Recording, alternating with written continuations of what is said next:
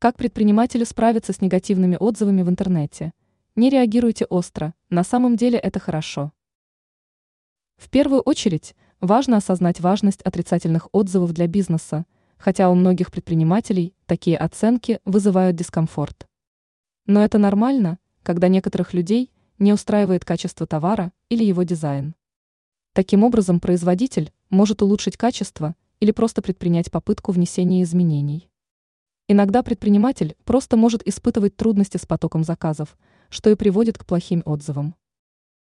Стоит ли работать с негативными отзывами в сети? Считается, что важно отвечать на отрицательные оценки по возможности, так как это частично нивелирует негатив отзыва.